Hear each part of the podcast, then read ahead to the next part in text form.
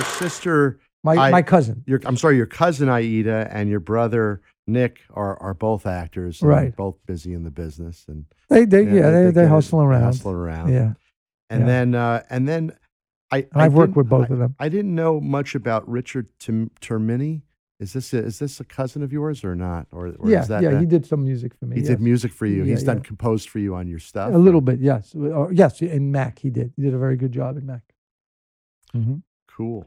Uh, so I've worked with a lot of. I've worked with my. I worked with my mother and Mac. I worked with both my sons in a couple movies, uh, Amedeo and Diego. I've worked with my wife Katherine uh, Borowitz many times. Uh, you know, so I've worked with my whole family. They don't like listening to me, but yeah, I've worked with them all. So Ah, yeah, no, it's it's not easy. Not easy when you tell your mother you have to be here at seven o'clock in the morning. She says, "No way." You know, you know, I'm coming in. She said, "When does Al Pacino come in?" I said, "I don't know, nine 30? She goes, "That's when I'm coming in." you know, uh, but uh, yeah, yeah. Diego was in Fading Gigolo. She was, Right, He was the, right. he played a, uh Orthodox Hasidic uh, kid, and uh, Amedeo was in Illuminata and uh, Romance and Cigarettes, and he was also in the uh, uh, the Wes Anderson uh, uh, Royal Royal. Tenenbaums. Yeah. He played the young Luke Wilson. So how did your how how did your relationships roll out with Spike, Joel, uh, and all the other guys that you Well- met along the time uh, that the Coen brothers found you or and Spike found no, uh, Spike saw Five Corners, John Patrick Right. Shanley. So, and he really loved it. And then he, you know, sent me do the right thing, and we talked, and uh, that was the beginning of a long.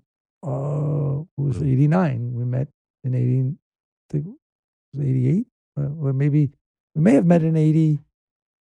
Uh, we'll uh, do maybe right thing. yeah, yeah. We met in yeah, yeah. We met I think in '88.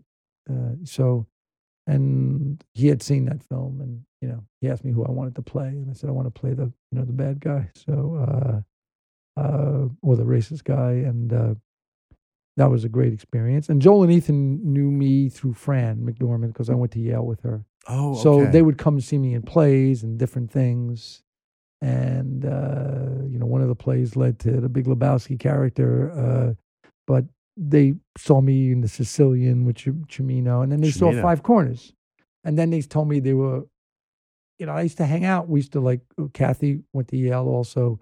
So we would socialize with Joel and Fran more than Ethan at that time. And uh, then they told me they were writing me a role. And then they they wrote Miller's Crossing, and I was really, I really wanted to do a good job because I was like, wow, you know, they they wrote, you know, they they wrote this part for me, and uh, uh, yeah, so that's how I met, you know, and then from there, just uh, you know. rolled out with Bart, Yeah, yeah. Barton Fink. I mean, they wrote a couple parts for me, so yeah, and so once again, they're and I've worked with them.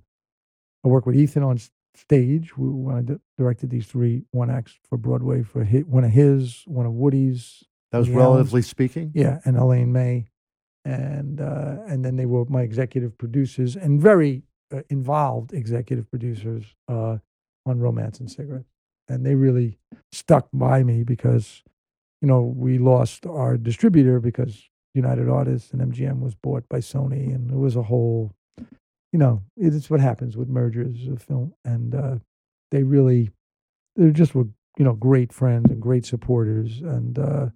You know, I, basically, I would just if they need me to do anything, I would I would do it. You know, Right, I mean, that's course, how it goes when you, you know, you don't have that many long term relation. I mean, I do have long term relationships, but when you get a return engagement with people, you kind of know each other, and you know that they actually are in your corner, and you could do something. You could you could try new things sometimes. That doesn't mean it always works, but uh, many people I would have loved to have, like Francesco Rosi or Robert Redford, uh, Allison Anders, a terrific director, Tom DiCillo. A lot of people I've worked with who are not famous, famous people, who terrific filmmakers. Uh, Well, quiz show is a, You know, a uh, wonderful you know, uh, project. yeah. so you don't always get a chance to do that again, again, but it's helpful because the first time you work with someone, it's trial and error, trial and error, you know, and you don't know until they, until you see how they edited you.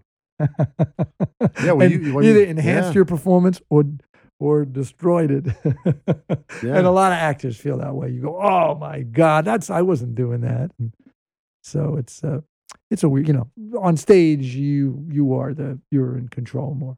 So, Yeah, but you have to do it eight times a week. So that's a big deal. that is yeah. a big deal.